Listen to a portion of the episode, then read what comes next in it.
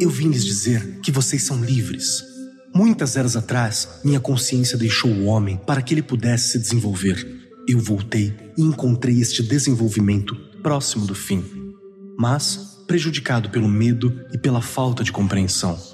Vocês construíram para vocês mesmos armaduras psíquicas e, protegidos por elas, sua visão é restrita, seus movimentos são atrapalhados e dolorosos, sua pele é ferida e seu espírito é grelhado pelo sol. Eu sou o caos. Eu sou a substância da qual seus artistas e cientistas constroem ritmos. Eu sou o espírito com o qual suas crianças e palhaços riem felizes em anarquia. Eu sou o caos. Eu estou viva e eu lhes digo que são livres. Princípio Discórdia. Página, página 00008-00009.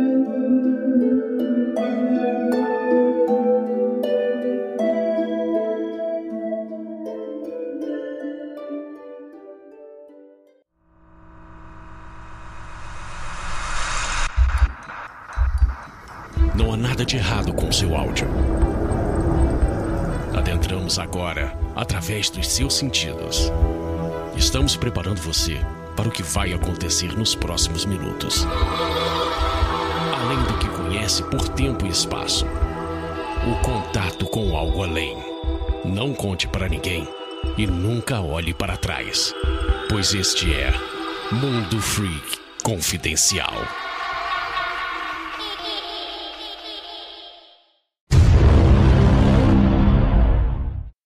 Da gente falar do, do atual, as pessoas, coisa que as pessoas mais me perguntam é que nem o, o Jacaúna que vira assim, Lívia, por que tem 23 no teu nick? Lívia, por que tem um, um pentágono no, no teu avatar? Lívia, deixa eu só explicar uma coisa. Que geralmente quando as pessoas colocam um número na, no nick lá da Twitch, é referente à data de nascimento, do ano de nascimento. Eu falei Eu pra sei. Lívia, você é o quê? Você nasceu em 1923? Aí ela ficou braba. Conservada, hein? Não, eu falei, não, que você é um vampiro, você é imortal. Falei pra ele que é o ano que eu ia nascer. Entendi. Tem gente que bota tamanho de rola também, né? Porra, 23, cara. 23 é um rolaço, hein, Lívia? É uma senhora rola. Uma trozoba. Você sabe, você sabe que, essa, que esse teu ato falho aí, Lívia, deu muito a entender sobre o Vinícius aí com o teu ato falho aí.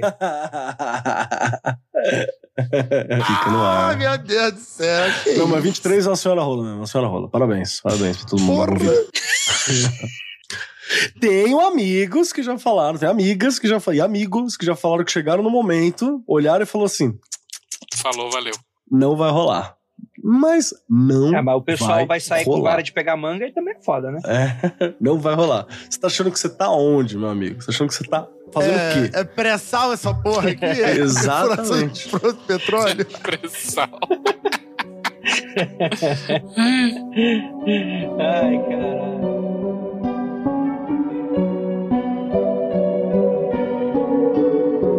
Longos dias e belas noites, queridos ouvintes. Está começando mais um Mundo Freak Confidencial. Eu sou Andrei Fernandes e temos aqui nosso queridíssimo Marcos Keller. Dia 2 de Discórdia, do ano 3188 de Nossa Senhora da Discórdia. Diário de um detento. É isso aí. Aí aumenta o som, né? Tipo, aquela batida, né? Metralhadora alemã, ou de Israel. Vai embora. E temos aqui nosso queridíssimo Olivia Andrade. Hoje É um Eu novo vou dia. falar e um novo. Seriamente, eu vou, eu vou ser o ponto de seriedade desse, desse programa. Ou não? Eu vou embora, vou embora. Vem aqui e pra você ser séria, me recuso. É que vo- você vai ver que eu vou ser o contraponto, porque esses, essas pessoas aqui que você tá vendo na sua telinha, elas vão estar totalmente descontroladas. Eu tenho certeza que o descontrole reinará. E temos aqui Vinícius Ferreira. Hoje eu queria mandar um salve pro nosso ouvinte, o senhor Momomoto. Tá lá em São Tomé das Letras ouvindo esse programa. Um abraço aí. Mordendo o próprio nariz, tentando engoli-lo? É, Atualmente, segundo o próprio Brasília Discord, quem tá tomando conta do, do negócio da família de engolimento de nariz é o Momoto Júnior. Ah, tá bom. E temos aqui Rafa Jacona. Professor de história, Rafael Jacaúna, porque você tem que lembrar disso. Porque as pessoas esquecem que eu sou professor, chegam lá na live e pedem pra eu levar o Keller, que é professor de história, pra me ensinar história. É, é- é a ousadia do, do pessoal. Puta de um trabalho pra conseguir essa caralha desse diploma, pra ser desvalorizado desse jeito. Já basta o governo. Mas é preciso estar trabalhando pra ser professor ou não? Ou o professor é tipo. Não, não precisa dar trabalho, não. Eu desisti de ser professor, eu prefiro lançar minha carreira de ator pornô agora. Aí sim. Dia de sucesso. Vou de passar sucesso. vergonha. Preciso te apresentar o pau de cavalo gel. A única questão, Rafael, é que você precisa começar a cobrar, é só isso. É verdade, é verdade. Mas o problema é quem vai querer pagar. Esse que é a dúvida. Quem dá ajuda é pai, quem faz caridade é monge. Ah, mas aí é. é esse, esse é o drama do Brasil do século XXII. É, esse, é- esse é o drama. Esse é o drama. Quem, quem tá topando pagar é maluco. Essa é a questão toda, né? E hoje a gente vai falar sobre Eres, discordianismo, cachorro quente e muito mais logo depois dos recadinhos e a gente já volta.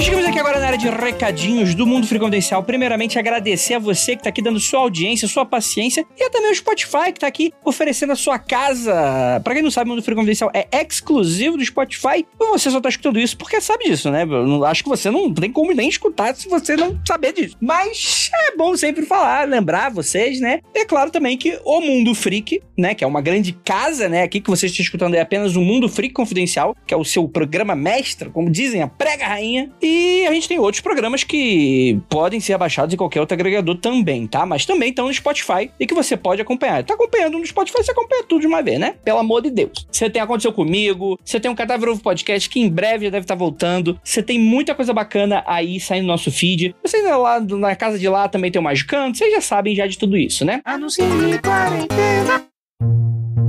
E eu prometo que os recadinhos hoje eles vão ser bem rapidinhos. Eu só tenho um anúncio de quarentena pra fazer, que é o seguinte: vamos falar aqui do Rafael Jacaúna, nosso grande amigo, participante de diversos programas que grava aqui com a gente, né? Como fala, como falam os nossos programas. Ele vai ter uma live especial de aniversário na Twitch. Então, dá uma olhada. Eu vou deixar no link do post, caso você não consiga escrever Twitch aí. Eu não consigo, eu, eu fico me matando pra escrever essas coisas. Mas aí, pra você que não sabe tá mole, ainda não segue o canal dele, twitch.tv barra jaca freak. Jaca com C, tá? Tipo jaca, a fruta jaca. Jaca freak. Freak você também, é. freak, freak é com K. Aí você já sabe também. Sábado agora, a partir das 16 horas, 4 horas da tarde, vai começar a live. Rafael Jacaúna terá convidados especiais e eles vão fazer de tudo um pouco naquela live. Vai ter de tudo. Vai ter desde. Vão estar jogando jogos de terror como Fasmofobia. Acho que é assim que se fala, né? Que em que as pessoas entram na pele, né? É tipo um simulador de caça-fantasmas, né? Na vida real, quer dizer, enfim, né? tem gente que acha que não existe, né? Então não é na vida real, na vida fantástica do que as pessoas acham. Mas é muito legal, muito, vai ser muito bacana, muito divertido. E ele também vai ter reacts de muito susto e também ufologia. Então anota aí na agenda esse sábado agora. Não percam aí,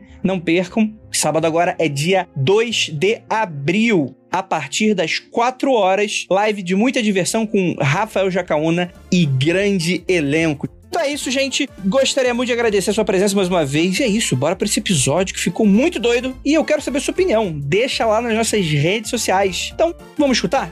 Bora lá.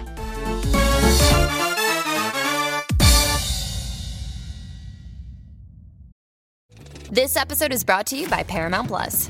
Get in, loser! Mean Girls is now streaming on Paramount Plus. Join Katie Heron as she meets the plastics in Tina Fey's new twist on the modern classic. Get ready for more of the rumors, backstabbing, and jokes you loved from the original movie with some fetch surprises. Rated PG 13. Wear pink and head to ParamountPlus.com to try it free.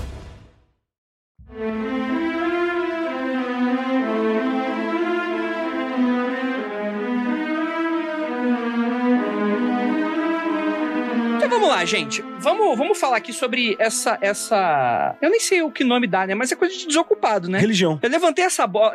Outra coisa de desocupado, religião, né? Se a pessoa não tinha. Se tivesse uma ocupação na vida, não ia ficar inventando coisa. Pode não ser de desocupado, mas tem que ter muito tempo livre, viu? Tem que ter um tempinho livre ali. Já começou ofendendo uma, uma galera aí, ó. Não que eu me importe. É isso aí. Eu, eu, eu acho muito legal a trilha sonora do Rafael Jacaúna no meio da obra, né? Ele, ele é é realmente bem discordiano ele gravar no meio da. os pedreiros em volta, mestre de obra, né? É isso tá tendo um show do Né? Em volta dele. Alguma coisa assim tá acontecendo. É Daft Punk. Cara, eu levantei essa bola num Magicando e eu quero que me convença esse episódio que discordianismo não é coisa de desocupado, Vinícius Ferreira. Olha, que não é coisa de desocupado, eu não vou conseguir te convencer. Que não é palhaçada, talvez a gente consiga. Hum, será, será, será? Pra quem não sabe, discordianismo é uma religião iniciada em 1958 ou 59 por Gregory H. Hill, mais conhecido como Malaclips o Jovem, e o seu brother, o Carrie Thornley. Thorn- Thornley, Thornley, Thornley, Thornley, que é conhecido também como Lord Omar Khayyam Ravenhurst, nome de personagem de RPG de quinta categoria, aliás. Ó, mas Omar Kayan, é isso mesmo? É, ué. Exato. É isso mesmo. Eles compartilharam uma visão de um chimpanzé em uma pista de boliche, trazendo a palavra da deusa grega Eris, ou discórdia para os romanos. É Os isso. íntimos. Para os íntimos também, né?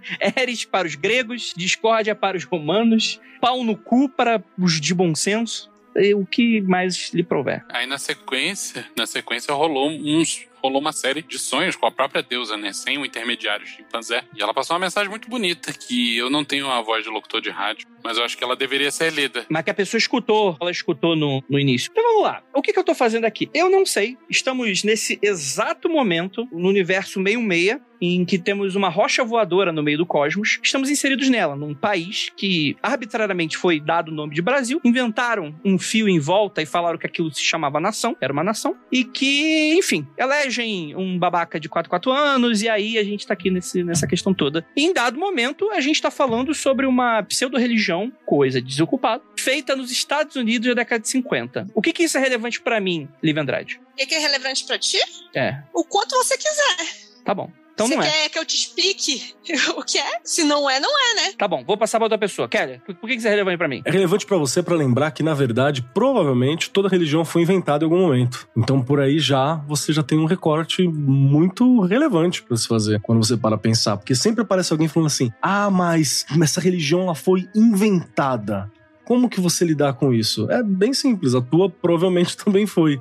Então, se você só levar isso em conta na tua vida, já te facilita a relação. Ah, então você tá dizendo que é mentira? De jeito nenhum. Não é porque foi inventado que é mentira. Várias coisas que foram inventadas, inclusive, são verdade. Mas continuam sendo inventadas. Outra coisa é que quando a gente fala desse balaio da pseudo-religião, né? Parece um termo um pouco desrespeitoso e parece que tá diminuindo a religião e dizendo que ela é menos importante. Mas devo dizer que algumas religiões consideradas sérias são amplamente consideradas como pseudo-religiões. Cito aqui, por exemplo, a teosofia, a ciência cristã, a cientologia, beijo os advogados da cientologia, o gnosticismo, o culto da Santa Muerte e outras. Então, se você vai dizer que discordianismo não é sério porque é pseudo-religião, você obrigatoriamente está colocando todo esse resto no mesmo pacote, né? É, mas aí as pessoas podem falar também, agora falando um pouco mais sério. Ah, mas é, é pseudo-religião porque as pessoas que são participantes desta religião, elas mesmo não levam a sério. Mas aí tá enganadíssimo, porque muita gente leva a sério. E o cara tá falando isso no Brasil do católico não praticante, né? Que é muito, Uhum, muito curioso, muito curioso. exatamente. O que que é levar a sério essa religião? Eles têm que fazer o quê? Qual o rolê?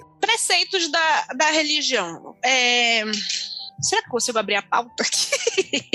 Enquanto, enquanto você abre, acho que é legal falar o seguinte: quando você participa de qualquer religião, você tem um combo de coisas que você coleta dela, né? Que ela tá ali pra te ensinar. Religião são dogmas, são uma, uma, uma proposta de cultura, né? Uma série de práticas, uma série de, de conceitos, de relevância, e por aí vai, que você vai praticar na sua vida. Por exemplo, eu tenho um, um- um brother que ele era monge budista. Monge. Nem, nem tenho contato com o cara faz anos, assim, mas foi ele que me ensinou os bagulhos da escola Rinzai. E eu lembro que quando eu era adolescente, a gente perguntou pra ele, por que, que você corta o cabelo, né? careca. Ele falou assim: não, porque monge, né, a gente corta.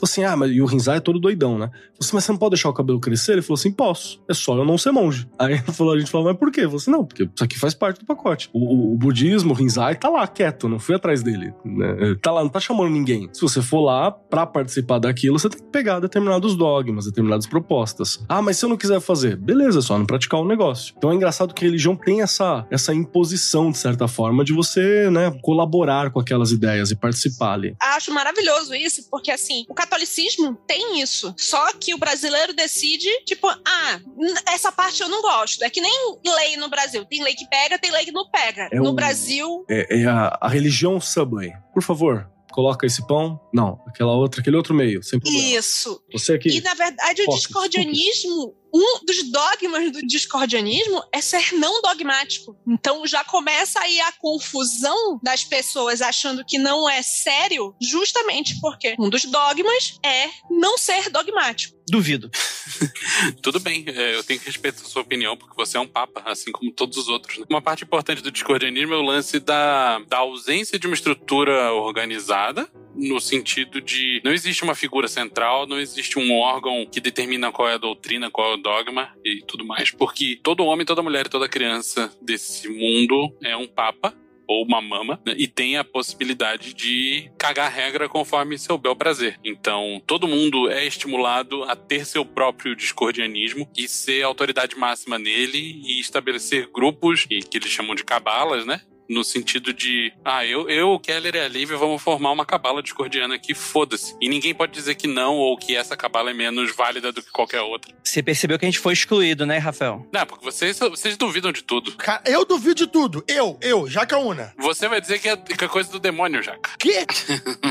isso aí, isso aí. Isso aí é intriga da oposição. Você entraria na cabala discordiana? Se você disser que sim, a gente funda ela agora. Tem comida? Pode, Pode ter. Normalmente tem cachorro quente. Já tá ficando interessante. E dependendo da, do segmento que você cega, é cachorro quente sem salsicha ou em outros pães. E você tem as, as, as cisões também, né? Pois é. É uma questão Aí- de cachorro quente, não pode ser pão de cachorro quente. Pô, mas aí é o clássico. Mas pode ser um pãozinho de sal, pô. Mas cachorro quente num pãozinho francês. Pãozinho francês, show de bola, pô. É, exato. Mas aí que tá, não é salsicha, vai ser o quê? O cara vai botar a linguiça dele? Porra, aí é complicado. Aí é complicado. Isso pode ser uma grande surpresa nos Estados Unidos, onde o cachorro quente ele tem uma estrutura, né? Que é um jornal ali colocado, um pão e uma salsicha qualquer. Isso é o cachorro O quente. jornal. O jornal faz parte, pra você comer um pedaço dele, inclusive. Agora, no Brasil, em terras, em terras onde nós temos coisas como Osasco, terra do, do cachorro-quente, né? É, aqui é muito fácil. Aqui o nosso cachorro-quente tem purê de batata, tem milho, ervilha. Eu acho que o Brasil é a terra discordiana, porque aqui a gente come, a gente fatia a salsicha e come no pão de forma. Exato. Mas tá ligado que, que Ares se mudou pro Brasil, né?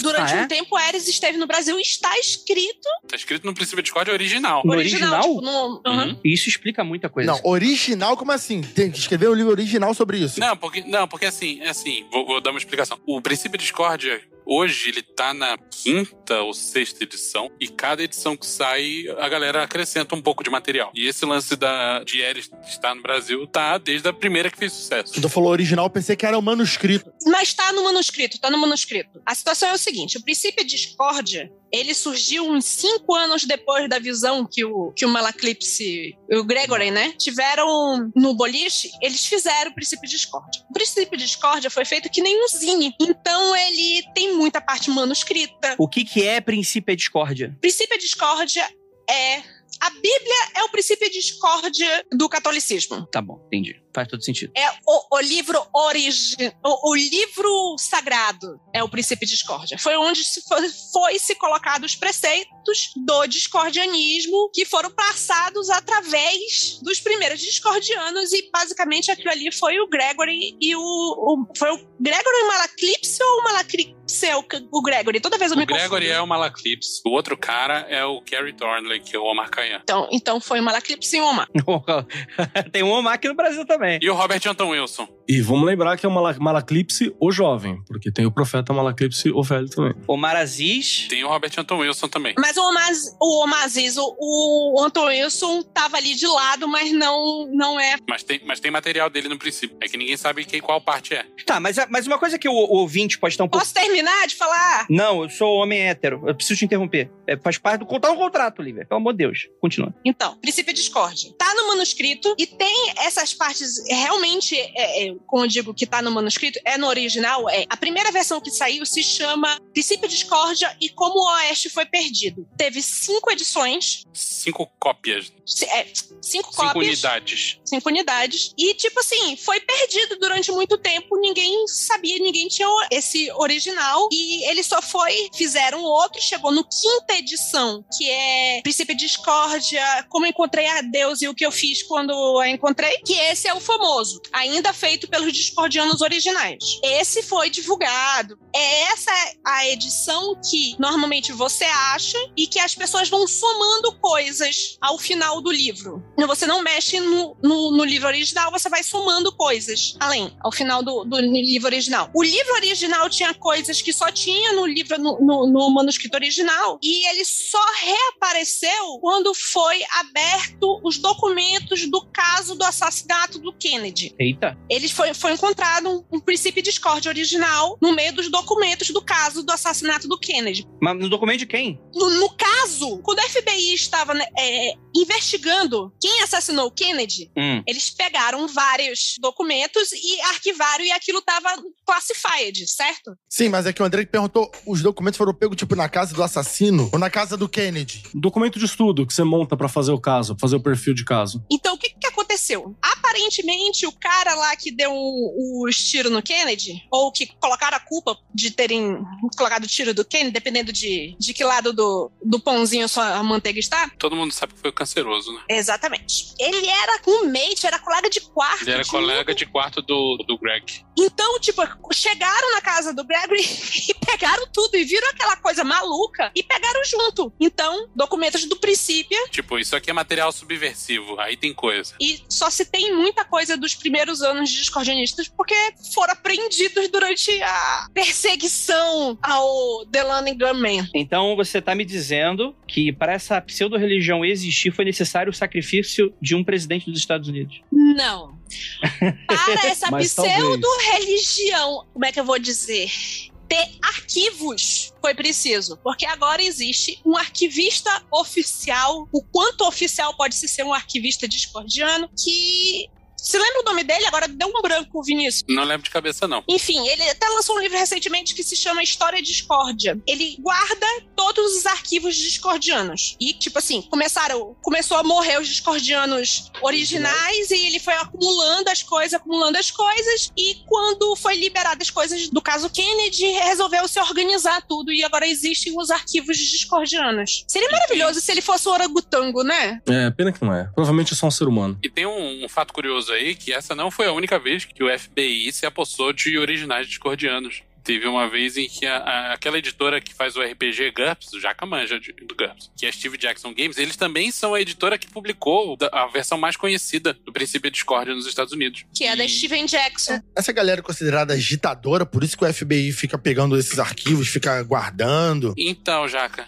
eles estavam publicando o RPG Illuminati, que falava muito de teoria da conspiração e o caralho. Eu não sei por que cargas d'água, mas o FBI cismou que ali tinha alguma coisa que era real, que era ameaçadora pra segurança nacional. Pegou, entrou, invadiram a editora, levou todos os computadores e, e os caras ficaram um tempão sem conseguir trabalhar por conta dessa porra. Como é que é? A Terra da Liberdade? E você tá dizendo que eles fizeram isso? É, Jaca, vai vendo só, cara. Que absurdo. Terra da Liberdade não depende pra quem, né? Tem sempre Eles isso. quase perderam o livro inteiro. No site deles, da Steven Jackson, eles contam bem a história, sabe? Tipo assim, eles aprenderam todos os computadores do cara. Eles quase faliram a Steven Jackson Games por causa que, que, tipo, pegaram as coisas deles e não, não queriam devolver. E o pior de tudo é que, apesar de soar meio louco, talvez pra quem tá ouvindo a gente, até esse momento a gente só falou de fato histórico.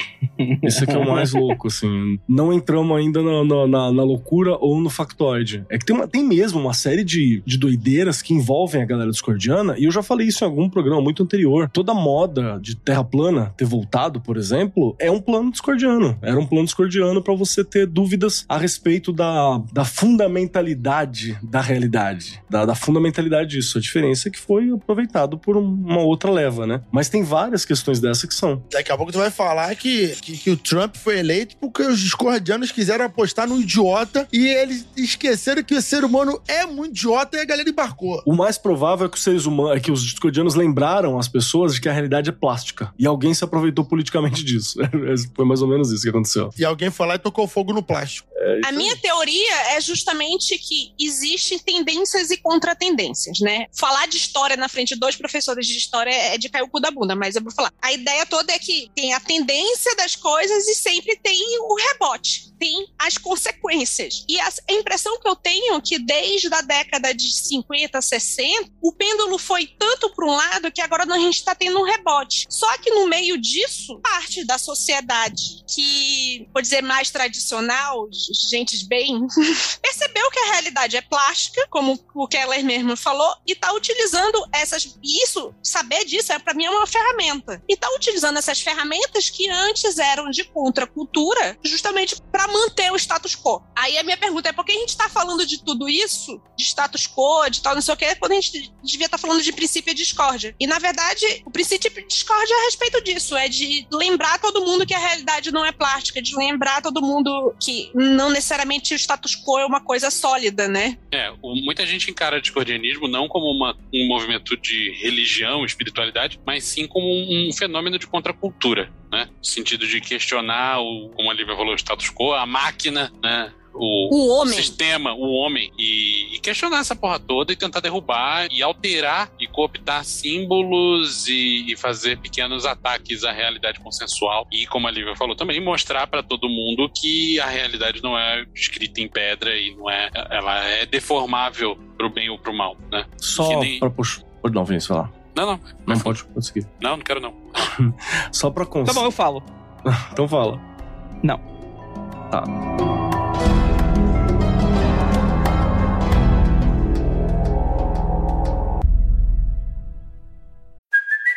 Hey, it's Kaylee Cuoco for Priceline. Ready to go to your happy place for a happy price? Well, why didn't you say so? Just download the Priceline app right now and save up to 60% on hotels. So, whether it's Cousin Kevin's Kazoo concert in Kansas City, go Kevin, or Becky's Bachelorette Bash in Bermuda, you never have to miss a trip ever again. So, download the Priceline app today. Your savings are waiting. Go to your happy place for a happy price. Go to your happy price, Priceline.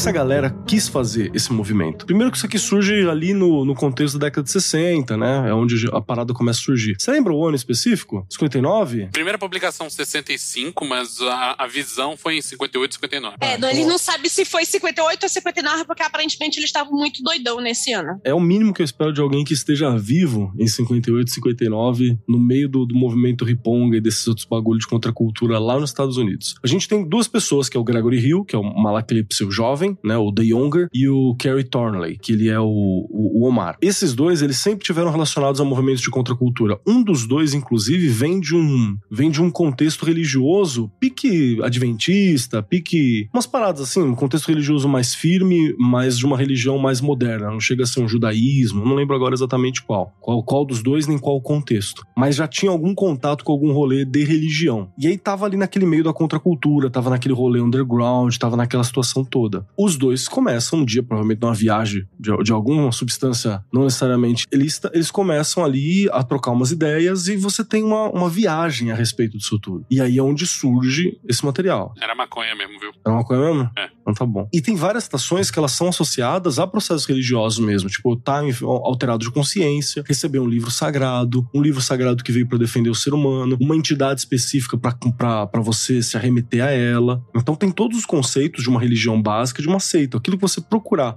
como base de uma estrutura religiosa, você tem dentro do discordianismo quando você trata. Com a diferença de que ela não foi feita na palhaçada pura e simples. Porque você tem algumas religiões mais é, recentes, por exemplo, sei lá, espaguete voador, sabe? Que é, é- ela é uma religião de piada, mas ela foi feita para ser uma piada, não para ser uma religião. Já os conceitos que são colocados dentro do discordianismo, eles são normalmente traduzidos como a ideia de eu trazer o Zen para os ocidentais. É você trazer contextos de Zen, do Zen clássico, para dentro da cabeça ou de uma deixar ele mais palatável para uma cultura ocidental. Então, ao invés de você tratar o Zen como uma coisa neutra e distante, né, aquele, aquelas descrições do, do que é o Zen, muito ancestrais, muito vazias, que você não consegue nem, nem rodear para falar sobre, né, você tem uma, uma decisão muito mais clara na hora que você atribui diretamente a figura da discórdia e, e você já quebra alguns dogmatismos religiosos, como, por exemplo, não vai ter um papa nessa religião. Por quê? Porque todos são papas. Então, ele tá sempre trabalhando ainda dentro de uma dicotomia, dentro de uma, de uma oposição. Você tá sempre trabalhando uma coisa tretando com a outra para surgir daí a tua ideia. Mas a diferença que tem, que eu acho muito legal também, o pessoal fala muito de Zen para ocidentais, taoísmo para ocidentais. O dualismo que se tem nas religiões classicamente ocidentais é muito estático. Existe o Sim. bem e existe o mal. Existe, sabe, e que leva a milhões de merdas do tipo, existe masculino e existe feminino, sabe? São polaridades estáticas. A primeira coisa que me chamou a atenção do discordianismo foi justamente as coisas são polares, mas não são estáticas. Na hora que se, se estabelece as coisas como estáticas, na verdade, elas estão erradas. Tipo, as coisas têm que estar em fluxo. Se você para totalmente em caos ou totalmente em ordem, as coisas se desestabilizam. É, você tem uma dinâmica própria aqui. Como, por exemplo, logo no início do primeiro do princípio Discord, da quinta edição, você tem aquela frase do, do Kerry Thornley, né? Que é o Omar, que ele fala o seguinte: se as religiões organizadas são ópio do povo, então religiões desorganizadas são a maconha da turba lunática. O que isso quer dizer? Isso quer dizer simplesmente que eles não querem considerar o ópio do povo e não querem ser organizados, entendeu? Você, na verdade, tem outras possibilidades aqui. É isso que ele tá querendo explorar. Tem uma outra frase também maravilhosa que eu acho isso que é tipo assim, ah, o governo dos Estados Unidos não reconhece o discordianismo enquanto religião. Tudo bem, o discordianismo não reconhece o governo dos Estados Unidos. São autoridades que são tiradas de uma construção, né? O que que torna uma autoridade mais, mais pesada do que a outra per si, né? O que acaba tornando é que mais pessoas acreditam no governo dos Estados Unidos do que talvez acreditam no discordianismo, no fim das contas. E junto com mais pessoas tem dinheiro, arma, né? E por aí vai. Mas também tem aquela parada simples, né? Se considerar discordianismo religião, os governos são fodidos. Porque o cara fala assim: ah, minha religião não permite trabalhar seis vezes por semana. Sei lá, o cara inventa as regras assim. Mas ninguém, ninguém é obrigado a contratar essa pessoa também, né? Então. Pois é, mas aí quando contratar, você pode inventar regras sobre sua religião. Porque você inventou pra você. E aí você, depois de contratado, começa a gerar problemas. E aí começa a gerar problemas pra lei, entendeu? Porque vai- vão ter leis que vão proteger essa pessoa. E você tá entendendo o discordianismo. Exatamente. Por isso que o governo americano, entre vários outros problemas, não deve reconhecer o discordianismo, provavelmente. Nem o jedaísmo, né? Não, não reconhece, jamais reconhecerá, né? Mas a Austrália já está na frente, pelo menos tá, a Austrália já reconhece o pastafarianismo e o jedaísmo. O discordianismo pode ser que venha aí. Parece que na Áustria reconhece o pastafarianismo também. Pô, mas isso é religião inventada. Não, olha, eu vou até, eu até ficar assim, ó. Cara, o pessoal diz assim, ah, mas é baseado no personagem mitológico. Outra coisa que se fala. É, tem bastante, tem Ih, bastante. Casimiro é uma religião da nova ordem mundial.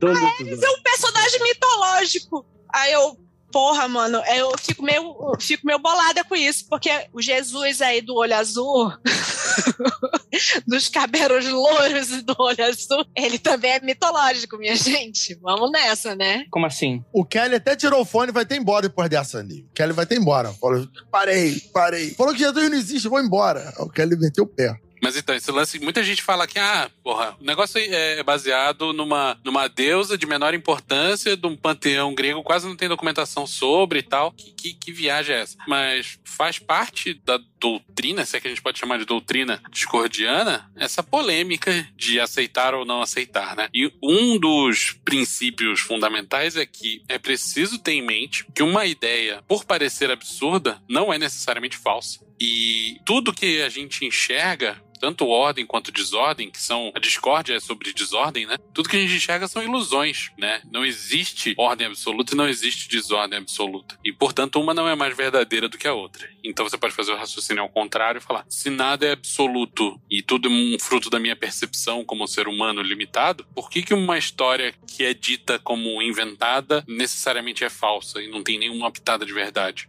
Porque eu não tô acostumado com isso. Boa resposta. A- Aí o problema é de quem? É aquele famoso, né? Existem dois tipos de problemas. Existem os meus problemas e os seus problemas.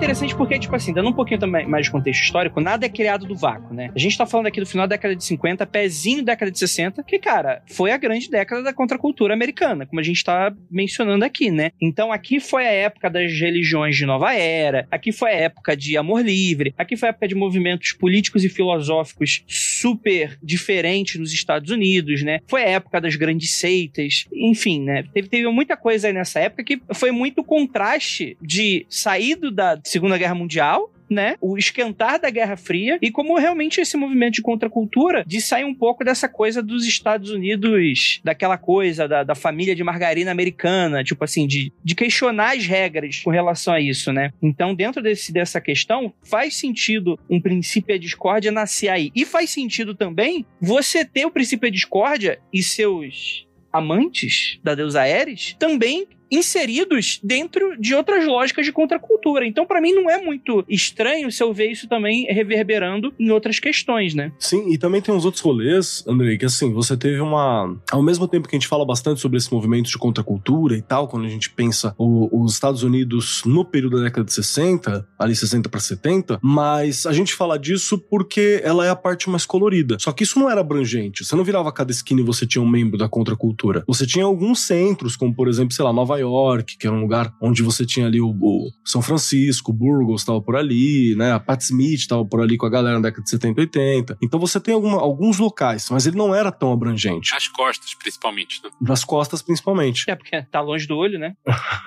Trouxa. É que nas costas tem é, mais maconha. Ah, é onde se guarda, né? Na verdade, no país, no geral, você tinha um, um encrudescimento nesse período das religiões mais clássicas. Por exemplo, se eu não me engano, na década de 60 também, você teve um programa de, de TV chamado Old Time Gospel Hour, que era um, era um programa daqueles televangelistas evangélicos, né? Que você tinha, que surgiram nos Estados Unidos a partir do rádio, depois passaram para as TVs e você foi para outros locais. Você teve o, o In Contato, né? O In Touch, que era um outro programa também de televisão, televangelista, que foi traduzido para trocentos idiomas, para tudo quanto é canto. Que hoje em dia é conhecido como Fala Que Eu Te Escuto. Hoje em dia deve, ter deve ser isso aí mesmo. Na década de 60 no Brasil também você teve o programa Mosaico, teve um monte de coisa. Mas começou a se utilizar as velhas religiões, usar novos formatos, né, as religiões mais antigas. Então você tinha uma discussão de um ambiente religioso que estava ali presente. E isso faz parte das influências da, da galera que estava no, no rolê de contracultura, da galera que vai fazer o, o discordianismo surgir. Eu só queria reforçar uma questão, quando a gente fala de influências do orientais, do, do Zen, do Tao, dentro do discordianismo, eu peguei aqui o meu Dao De Jing, né? Que é uma tradução do Mário Esproviero, que é muito boa essa versão, tá aparecendo aqui no vídeo para quem é apoiador, quem não é, paciência, que é o Tao Te King. É uma, é uma edição incrível, bilíngue, né? Você tem aqui o clássico em, em chinês de um lado. Português vai dar merda. tipo isso. E aqui tem uma das traduções, é uma tradução mais recente, não é a tradução clássica. A primeira, a primeira fala do Tao Te King é aquela definição do que é o Tao, ou melhor, uma não definição do que é o Tao, que essa é a proposta. Então, aqui tá modificado, né? Tá uma tradução um pouco mais coerente, não é o, o texto clássico que a gente vê feito lá pelo feito por um psicólogo alemão, não é esse. Mas tá escrito assim: "O curso que se pode discorrer não é o eterno curso. O nome que você pode nomear não é o eterno nome. E manifesto nomeia a origem do céu e da terra. O manifesto nomeia a mãe das dez mil coisas. Portanto, no e manifesto se contempla o deslumbramento. No manifesto se contempla o delineamento. Ambos, o mesmo saindo com nomes diversos, o mesmo disse mistério. Mistério que se renova no mistério, porta do deslumbramento. Então, na verdade, o que ele está dizendo aqui? Tô dizendo o que, que não é. Tô dizendo que o tal ele não pode ser definido. A mesma ideia é o que você vai fazer com a Discord. A Discord vai ter esse culto ao caos. O que, que é o caos? É a bagunça? Não. O caos é aquilo que não pode ser definido, que é porta da criatividade, porta da liberdade, porta do maravilhamento e da possibilidade. Então, no fim, o discordianismo ele é uma proposta religiosa barra filosófica filosófica de possibilidade. Esse é o rolê dele, assim. É um rolê de como que eu abro a, a, a criatividade, como é que eu abro para lidar. Você pode ficar na superfície, que é você falar da bagunça, da piada, da, da linguagem de fanzine, da linguagem anarquista? Pode, funciona tudo bem, tá liberado. Você também é um papa de Eres e tá liberado você fazer. Mas tem uma camada ali para dentro que você pode puxar uma linha filosófica louca e funcional. Essa é a piração, que apesar da brincadeira funciona. Você, na verdade, escolhe quão fundo você quer ir nesse mar ou no buraco do coelho. Coitado do coelho. Eu tô entendendo desse rolê todo. Então tá errado. Então errou. Não, tá errado. Então, vamos ver, vamos ver o quanto eu tô errado. Não, mas tem uma frase aqui, Jacaúna, que eu vou falar antes de você o que você tá entendendo. Hum. Eu devia ter começado com essa frase, que é mais assim: quanto mais você estuda o discordianismo, menos você entende. Conforme-se com isso, mas vai lá. Tô entendendo que pode ser só, só jeito de usar as palavras, né? Mas isso tá me parecendo estilo de vida. A pessoa se dedica a uma forma de vida. Aí uns vão chamar de filosofia, outros vão falar de religião.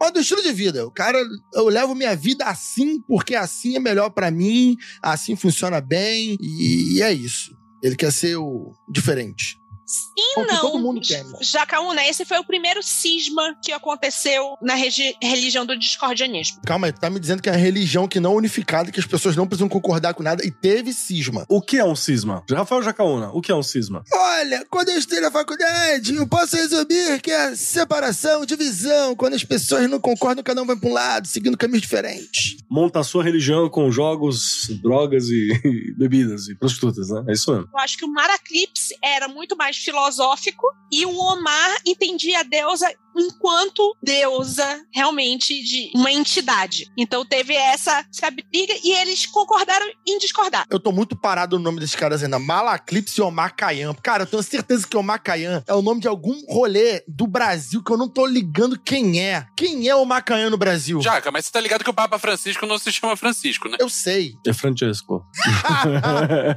E você tá ligado que Francisco era um santo lá, né? Sim, eu sei. É a mesma coisa. Não, eu entendi que o nome deles não são esses, mas eu tô, eu tô parado no nome que os caras criaram pra eles mesmos. Omar Khayyam e Malaclipse. Deixa eu te falar, então, que eu vou te lembrar agora. Teve um cara que falou que o nome dele era Omar Khayyam, que é o nome de um sábio matemático árabe, se eu não me engano. Ah, é daí que eu conheço, então. E teve um cara que foi no Jô Soares, falando que o nome dele era Omar Khayyam. Também pode ser daí. Sei lá o quê. E ele falando que era um baita sábio e tal. O Jô Soares entrevistou ele como se ele fosse um, um- um monstro de sabedoria. E ele conversou e tal, foi um baita programa. Aí o Jô Soares descobriu que ele era uma farsa, que ele não era isso. Chamou ele de novo e foi aloprando o cara. E o cara foi conversando na moral, assim, e, e- saiu também. Rolou uma galera, esse maluco. Inclusive deveria ser um santo discordiano, Omar Khayyam brasileiro. Pô, mas se o maluco meteu esse louco em cima do Jô Soares, que é um cara inteligente e um entrevistador sagaz, o cara burro não é. Não, depende. Não é, não. Não. Burro sou eu que tô gravando podcast três da tarde. Eu acho que eu vi esse programa no YouTube já há muito tempo. Eu vou, eu vou respeitar o, o falecido. Nobre companheiro. vamos, vamos pra frente aqui.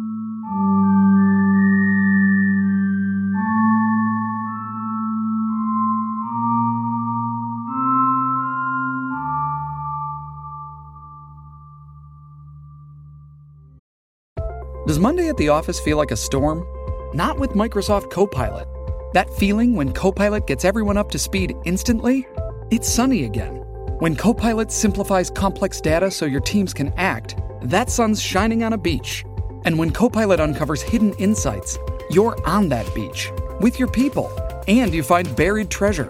That's Microsoft Copilot. Learn more at Microsoft.com/slash AI for all.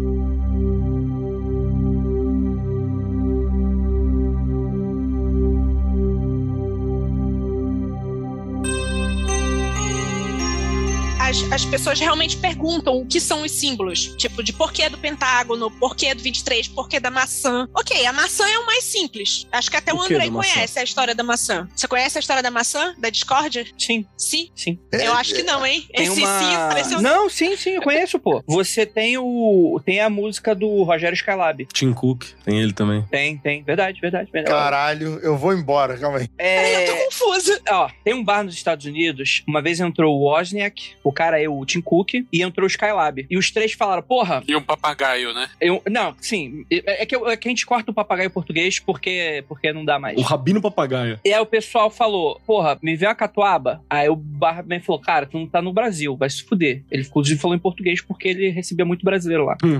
E aí ele falou, só tem cidra pra vocês. Cidra é de, de maçã. E aí foi aí que surgiu a maçã. A maçã foi inventada em 1978, perfeito, perfeito. na segunda metade. Ah, A gente achou que você não sabia. Porra, mas aí vocês Desculpa. vocês foram. Aí vocês foram muito menino aí agora. Agora vocês foram muito menino. Porra, a maçã foi inventada em 1978, mas a goiaba foi no ano de lançamento do primeiro episódio do discordianismo no Mundo Free Confidencial. Foi inventada por Rafael Jacaúna, inclusive. Essa foi finíssima. Ah, ah, esse aí foi aquele do. do. do ET de Varginha. Entendedores entenderão. Não foi o discordianismo que você fica cantando a música da goiaba, que roubaram a goiaba. Caraca, essa piada voltou esse dia no Twitter aí, ó. Só porque eu tava cheio de goiaba aqui no quintal. É aquele do, do, do, do busão? Dois conto? Pega goiaba? É, não sei se eu pago a passagem ou compro a goiaba. Porra, faz tempo essa, hein? Caralho, estamos ficando velho, Magneto. É isso aí. Não, mas sério, eu conto ou vocês contam? Eu já contei. Então, então, olha só, a Lívia vai contar com a voz dela bonita e seduzente. Eu vou dar o resumo que é: é a história de grego com Troia, é a guerra de Troia, um montão de gente morreu por causa dessa porra. É isso, supostamente. E sabe quem era o pivô dessa história, já? É o dente que fica a- ali. Não, aquele maluco que joga vôlei, né? Vamos lá. Eu disse que ia ser a voz da seriedade nesse, nesse episódio. O Pomo da Discórdia, a maçã da Discórdia, é uma história grega que é pra explicar mitologicamente como foi a putaria da Guerra de Troia. Que diz é o seguinte: agora eu vou falar a versão discordiana. Estava tendo uma grande festa, uma festança de casamento lá, e todo mundo disse: vou convidar. Zeus disse: vou convidar todos os deuses. Mas não irei convidar Ares. Porque afinal barraqueira, barraqueira. barraqueira, barraqueira. Festa de casamento, vai, vai dar barraco, vai dar, vai dar errado. Mas, fato conhecido que não chamar a barraqueira é pior. Todo mundo sabe, Foi aí, foi aí que se conheceu esse fato, inclusive. Antes disso, eu não sabia. pode ser. Olha aí, nunca tinha pensado isso. Então, aí a, a Ares falou: Ah, é? Deixa estar. Foi lá, pegou uma maçã de ouro e escreveu Caliste na maçã. Meu querido falador de grego, o leitor de grego, tá certo? É Caliste mesmo? É, é menos, menos chiado, né? Não é aquele... Você é carioca, Lívia? Você Eu é sou carioca? amazonense. Amazonense é- fala chiado também, Fala né? Caliste. Caliste. Ti, ti. Caliste. e que foda-se, é isso aí. Que significa para mais bela e jogou no meio das deusas. E as deusas começaram a arrancar rabo, dizendo: essa porra é minha, eu sou a mais linda, eu sou a mais bela e tal. E por causa dessa discussão toda, pegaram um pobre de um, um passante, o cara tava passando na. Mortal estava passando na frente da festa, pegaram o cara pelo cangote e falaram aqui, ó, tu vai que decidir aqui. Aí, Quem é Lívia. que é a mais bonita? O mortal se chamava Paris. Aí tem a versão que. que... Que é assim, só que falou que aí foram perguntar pra Zeus. Aí Zeus falou: Nem fudendo que eu vou responder, passa pro próximo. É, Zeus sabendo a merda, né? Falou, joga pra pares. se joga pra Pares. E o Pares ficou de decidir. As deusas decidem subornar ele. A Afrodite diz que ele vai poder ter a mulher que ele mais achar mais linda do mundo. A mais A bela. Atena diz que ele, não sei se era Vitória em, Sabedoria e vitória em batalha. É. Vitória em batalha, e eu não me lembro o que era diz pra ele. Ah, Poder político. ah, sei que fosse outra coisa. E família, e família longínqua. Acho que era isso. Porra, Afrodite tava na vantagem nessa, nessas promessas aí, eu vou dizer nada. Então, você vai perguntar pro adolescente, né, cara? O que, que você quer? Punheta, estudo ou família? O que, que você quer? Você quer afogar o ganso? Porra, na hora, cara. cara. Como é que é? Família longínqua. Se a sua família vai pra longe, que a tua família é chata, vai bem longe.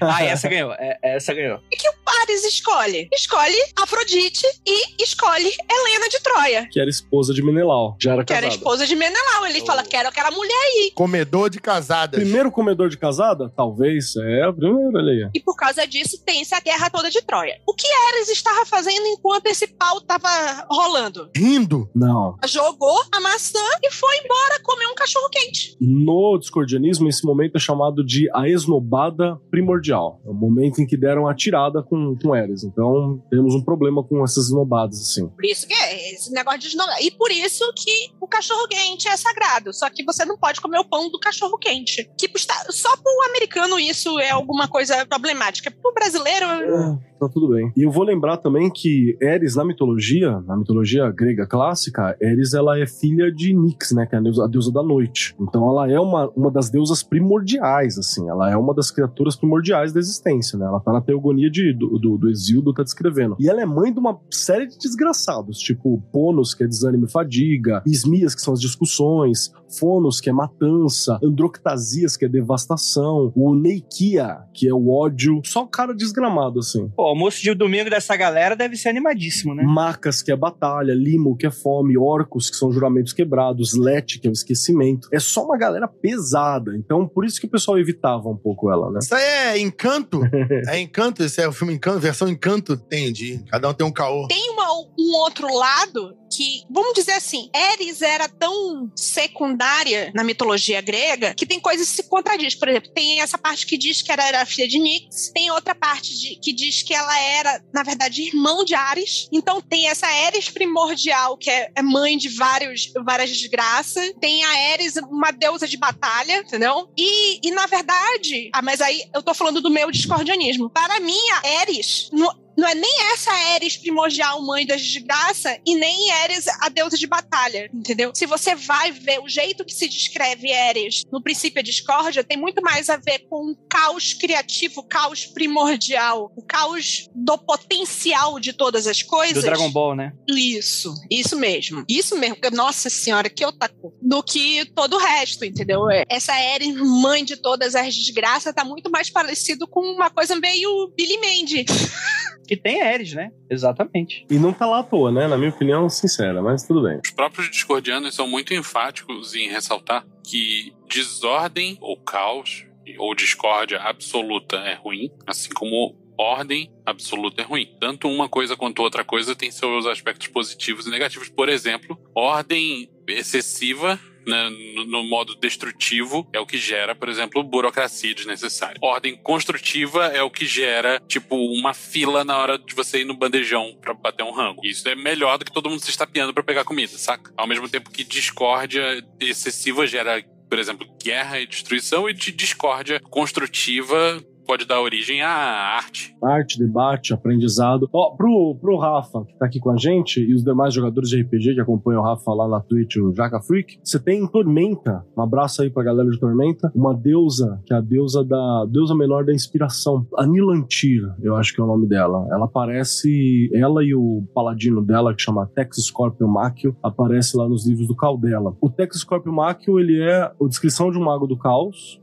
moderno, total, muito baseado no que é o, os Invisíveis, né? O personagem do King Mob nos Invisíveis, tem muito do King Mob ali, mas tudo que a Nilantir representa, que é alguém que, que inspira, que passa a diferença, que se modifica e por aí vai, ela lembra um pouco do que é essa Eris criativa, saca? De que o Vinícius tá falando e que a Lívia também tá falando. Porque a destrutiva é Nimb, né? É porque é destrutiva, destrutiva é né, ponto final. E pode ser curioso pra gente aqui no Ocidente, isso, isso é a primeira quebrada. Aqui no Ocidente a gente pensa como ocidentais, né? A maioria das vezes, apesar de não sermos. A gente entender destruição como uma coisa negativa sempre. Mas isso é muito, é muito relativo, especialmente quando você puxa pra um lado mais oriental. Você tem, por exemplo, Shiva, que é destruição, mas ela é uma destruição que faz parte, né? Shiva, ele é uma divindade que representa a destruição não organizada, mas uma destruição que ela tem uma função na existência. E quando a gente fala de discórdia, não é discórdia pra arranjar encrenca. É uma discórdia criativa, é uma discórdia pra você não ser mais um. Que inclusive aqui a gente chega numa das grandes bases do discordianismo. Que o discordianismo ele tem um satanás, tem um inimigo, que é a maldição de cara cinza, que é é uma tentativa que existe na sociedade de homogeneizar uma experiência da existência, de ter um discurso único sobre aquilo que é certo e errado, de ter uma cara única, uma cara cinza, de eliminar as cores, as variações, as diferenças e as discórdias que você tem com aquilo que é a concórdia geral da nação, contra essa, essa estrutura monolítica de vida. E é contra isso que o discordianismo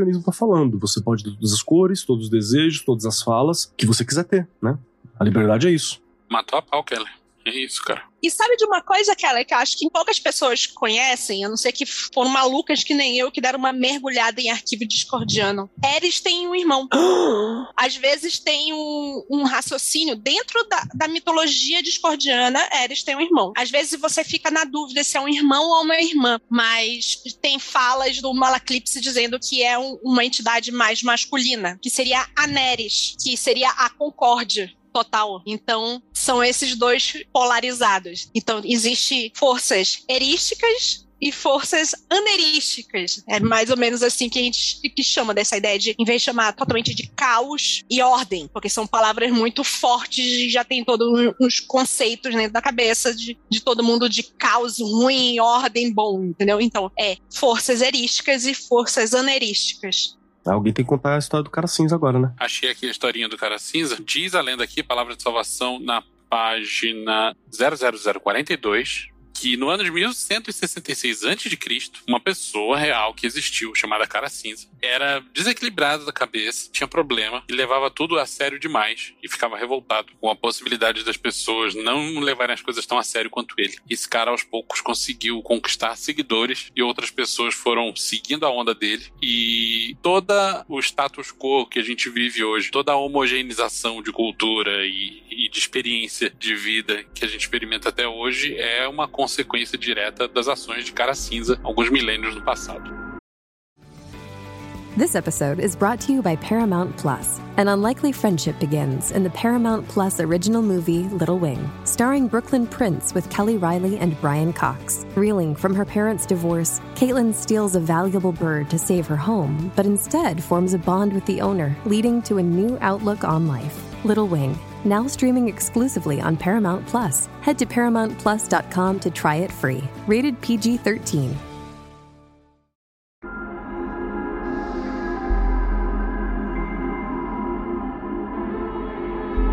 A gente não tá falando muito do aspecto prático, né? Que é interessante porque existem diversos auto-intitulados discordianos que já aprontaram mil e uma confusões. Vocês pincelaram muito por cima do, do lance da Terra plana, que assim, não é um movimento criado por discordianistas, mas acredito que alguns possam ter comprado a ideia só pelo ruê ruê da coisa, há anos atrás, né? Hoje em dia eu acho que os discordianistas estão sendo terrabolistas só para ser do contra, mas a gente tem diversos, como movimento de contracultura, tem aqueles que partem pro pau, né? De alguma maneira fazem coisas que vão contra a ordem e esse tipo de coisa, né? Existia um projeto entre os discordianistas durante um período muito grande, né? A galera que era discordiana, que é o seguinte: você tinha que fazer Mindfuck, projeto Mindfuck, acho que era esse o nome. Isso. Operação Mindfuck. Operação Mindfuck, que é você dar umas ideias que iam quebrar a, normali a normalidade do dia a dia. Por quê? Porque Cara Cinza talvez não tenha ganhado, mas ele tem homogeneização na cultura, né?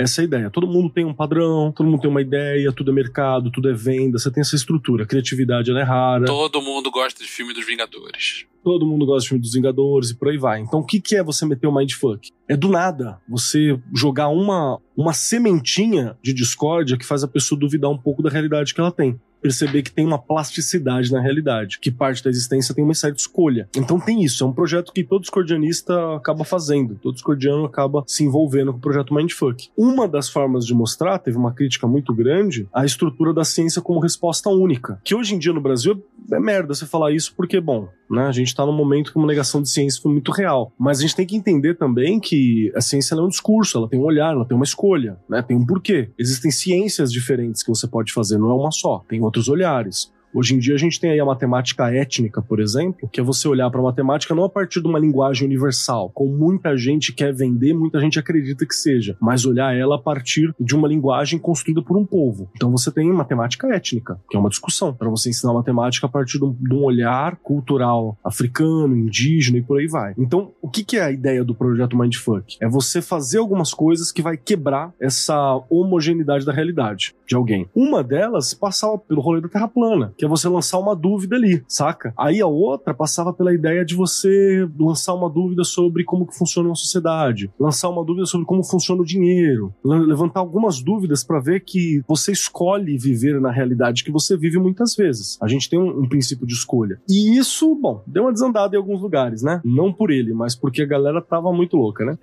Isso que você tá falando, Keller, do movimento Mindfuck e tal, isso tem a ver um pouco com a missão, entre aspas, do, dos adeptos do discordianismo, que, assim como toda boa religião, é tradicional que discordianos queiram pregar, espalhar a palavra para outros, né? E ainda que seja muito difícil você chegar na fila do banco e convencer uma pessoa de que Deus é uma mulher e que ela diz que você é livre, isso é um pouco mais complicado, né? Mas colocar dúvida na cabeça das pessoas é uma coisa muito factível. Então, uma das formas do discordiano espalhar a palavra do discordianismo é iluminar o outro. E como que você faz isso? Mostrando que a realidade não é tão sólida quanto você pensa. Eu tava pesquisando aqui pra, pra pauta, eu achei um caso curioso aqui de um maluco francês, em 1975, que aparentemente ele não tinha uma relação direta com o discordianismo, mas ele fez um, um ato muito curioso de mindfuck, que ele foi no, no antigo World Trade Center, Ai, meu Deus. de Torres Gêmeas, enquanto ainda existia, jogou um cabo de um prédio pra outro e atravessou aquela merda. Enquanto todo mundo gritava, desce daí, filha da puta, sem,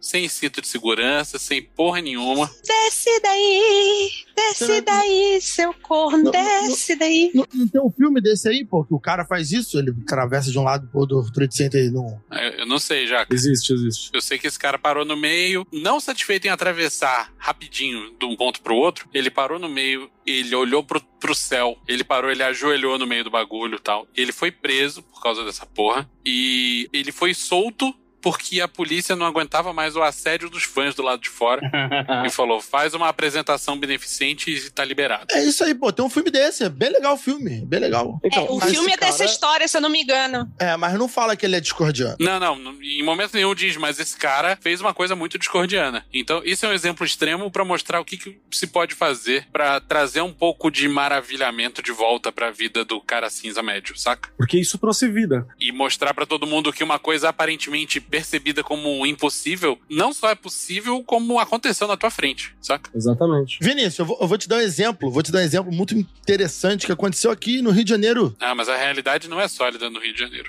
O cara que pulou de paraquedas, caiu em cima de um prédio, ele pulou de paraquedas. Eu vi essa porra, Jaca. Caiu em cima de um prédio, os seguranças foram lá, ele deu um caô no segurança, subiu no parapeito e pulou de paraquedas em cima do prédio. Com paraquedas aberto já, né? Ele esticou de novo, né? Paraquedas aberto, mané. Falei, caralho, morre. E aí depois vai ter um monte de. Ah, coitadinho. O maluco é brabo demais. A situação é o Bravo, seguinte: bravo. essas pessoas eram discordianas? Não sabemos. Muito provavelmente nunca ouviram falar de discordianismo, mas existem pessoas que são naturalmente tocadas pela, pela deusa, que têm tendências discordianas, estão aí para espalhar o discordianismo na aleatoriedade à vida de todos, que são conhecidos para os já iniciados como discordianos leigos. Eles nunca tiveram a palavra da salvação na mão, mas estão fazendo o trabalho da deusa.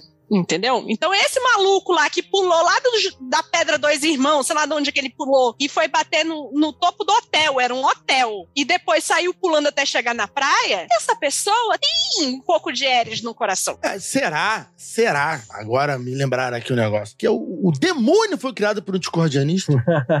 Imagina, o cara que é do contra. Não, foi criado por cristão mesmo. Ah, tá. Mas se o cristão for meio discordianista disfarçado, de, que ele finge que é cristão, porque é parte do discordianismo dele, infiltrar faz parte. E aí? Dá muito trabalho isso aí. É, é complicado. Mas assim, você colocar o adversário e a pessoa que traz dúvida como o opositor e o vilão da história, eu acho que isso é a coisa mais cara cinza que você pode fazer, né? É aquele negócio da, da dualidade. Existe eu, existem uns outros. E existe uma visão de bom e ruim pros outros. Certo e errado, né?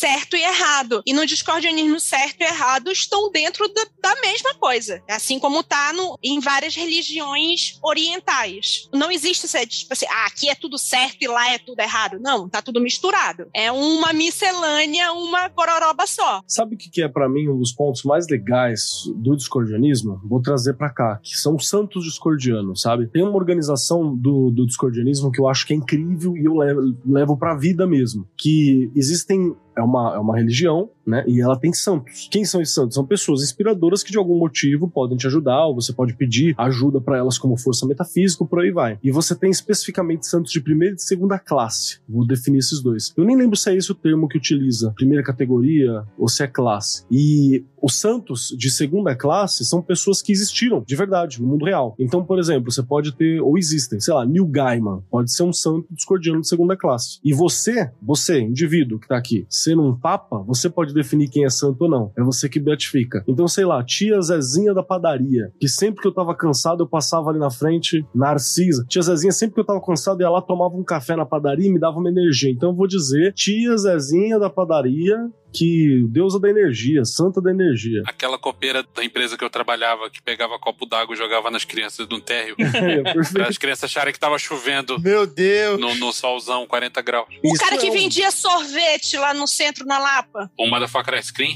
É, o um Motherfucker Ice. Cream. Então você tem esses caras que você pode colocar, mas por que, que eles são santos de segunda classe? Porque eles existiram. E o discordianismo ele deixa muito claro que pessoas que existiram são falhas. Pessoas que existiram, elas não são 100%. Elas são canceláveis, né? Existem problemas com elas porque elas existiram no mundo real e o mundo real é problemático. Quem são os santos de primeira classe? Personagens fictícios. Porque na ficção o ser humano é incrível. Na ficção o ser humano é perfeito. Então você pode adorar como santo de primeira classe, sei lá, Capitão Kirk, sacou? Você pode adorar como santo de primeira classe Sherlock Holmes. Você pode adorar como santo de primeira classe qualquer personagem que não tenha existido. Então isso é uma forma de você ter ali também como uma referência e compreender de uma maneira mais subjetiva que não há perfeição na existência. Não, não existe perfeição no indivíduo. E isso colabora com uma outra ideia discordiana, que o discordianismo sempre fala assim, que para você pensar a respeito da evolução e da iluminação, pensa que o mundo inteiro já é um Buda, só falta você. E você tá travando a evolução do mundo. Essa é a parada. Então isso é uma forma para dizer, cuida do teu, tá ligado? Cuida do teu, ajuda os outros. Mas você tem uma forma de dizer isso, que ela é uma forma meio na piadoca, meio na brincadeira, meio no cuidado, que é muito interessante. O discordianismo tem esse lado, que é um lado que eu, eu acho que é vero. E não deixa dever para várias religiões, abre aspas, né? Reais. Fecha aspas. Vou lançar um santo de primeira classe aqui. Pica-pau. Pica-pau é um santo discordiano, com certeza. Tá ali do lado de Deus, vice-deus. Aquele pica-pau, o pica-pau do rachador. Cheirado. É um. É isso, pica-pau. O pica-pau cheirado, isso aí mesmo. Pica-pau do olho verde e Polainas. Uma outra coisa que é legal aí da ideia do discordianismo é eu esqueci totalmente o que eu ia falar. Lá nas quebradas onde eu moro, mano, tem um ponto de ônibus, um vendedor de goiaba, né? E, aí, E você vai saber mais sobre discordianismo no nosso episódio do Magicano, no qual você vai aprender como usar a prática mágica.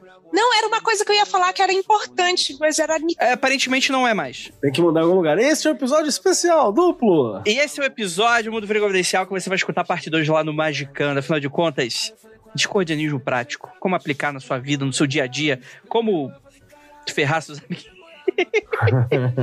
Prática mágica. Então é isso. Ósculo. Não, Fala, é. faz, a, faz a pergunta. Devo ou não devo rezar para Ares? Devo ou não a devo pergunta. rezar para Ares? Você descobre lá no próximo episódio do Magicando e aquilo. Não olhe para trás. Pego um ônibus, será que eu compro uma goiaba, né? Aí eu comprei a goiaba, me escuro, goiaba suculente, goiaba gigante, seu tamanho de fome, chora que eu fui morder aquela goiaba.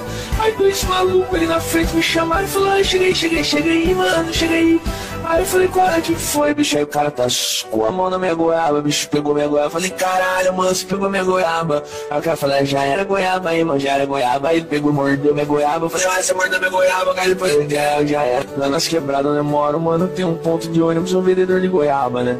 E aí um dia eu tinha uns 50 ali, eu tava morrendo de fome, eu fiquei pensando, caraca, velho, será que eu pego um ônibus ou será que eu compro uma goiaba, né? Aí eu comprei a goiaba, bicho, a goiaba suculente, a goiaba gigante, se eu tava morrendo de fome, chora que eu fui morder aquela goiaba.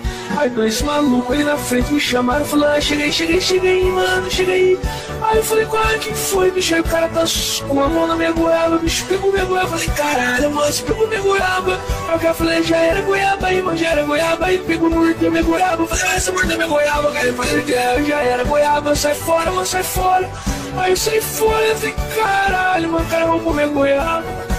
Aí saí fora, falei, caralho, o cara roubou minha goiaba.